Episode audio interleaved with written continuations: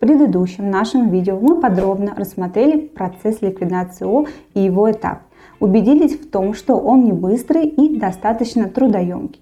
Занимает порядка трех месяцев, требует собрать большое количество документов, чтобы окончательно закрыть компанию и получить долгожданное уведомление о снятии с учета. Многие после получения такого уведомления задаются вопросом, а что делать с документами и печать, куда отдавать, как распределить оставшееся имущество и что делать с обязательствами. В данном видео мы ответим на все вышеперечисленные вопросы, а вы слушайте внимательно и не переключайтесь.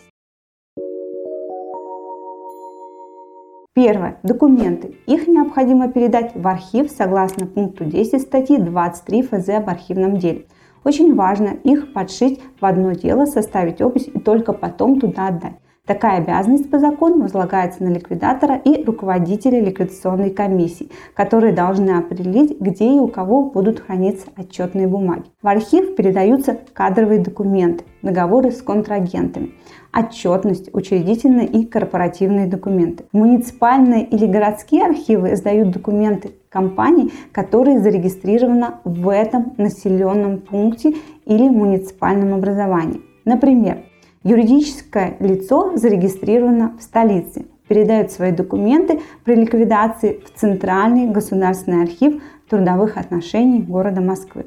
Документы при ликвидации нужно передать в архив с муниципальным подчинением. Но нужно отметить, не во всех муниципалитетах организованы архивы. В этом случае передать документы на хранение можно, заключив договор с частным архивом или с государственным. Что делать с печатью? Ее нужно уничтожить, а ликвидатору составить акт. Лучше всего это сделать, когда налоговая выдаст вам лист записи об исключении компании из ЕГРЮ в связи с ее ликвидацией. Второе. Что делать с имуществом, которое остается после ликвидации общества?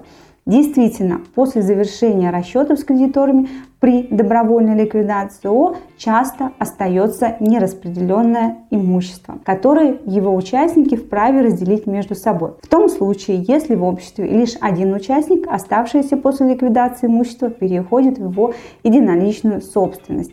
Порядок раздела и распределения имущества при ликвидации ООО регламентированы статьей 58 ФЗ об обществах с ограниченной ответственностью. В первую очередь должна быть распределена нераспределенная прибыль. При отсутствии нераспределенной прибыли, либо после ее раздела распределяют оставшееся имущество пропорционально долям участников в уставном капитале общества. Передача распределенного между участниками ООО имущества оформляется путем составления обычного передаточного акта.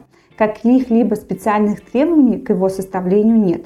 К реквизитам данного документа относятся дата и место составления, инициалы и паспортные данные ликвидатора и участника принимающего имущества, обозначение передаточного имущества, его размер и стоимость, подписи ликвидатора и принявшего имущества участника – что касается уплаты налогов с полученного имущества, то его часть в размере стоимости уставного капитала налогом не облагается согласно статье 43 Налогового кодекса. Что же касается распределяемой прибыли, то в ее отношении уже действуют общие правила налогообложения.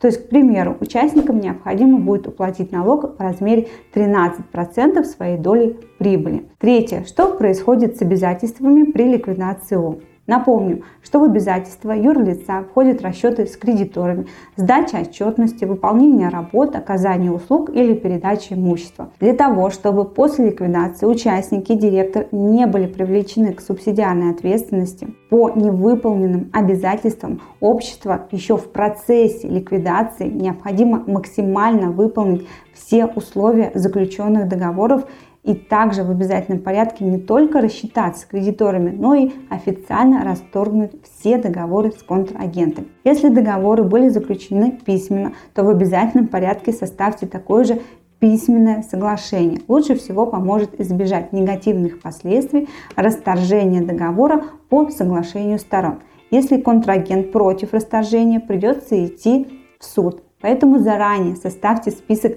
действующих договоров и уведомите всех контрагентов о ликвидации.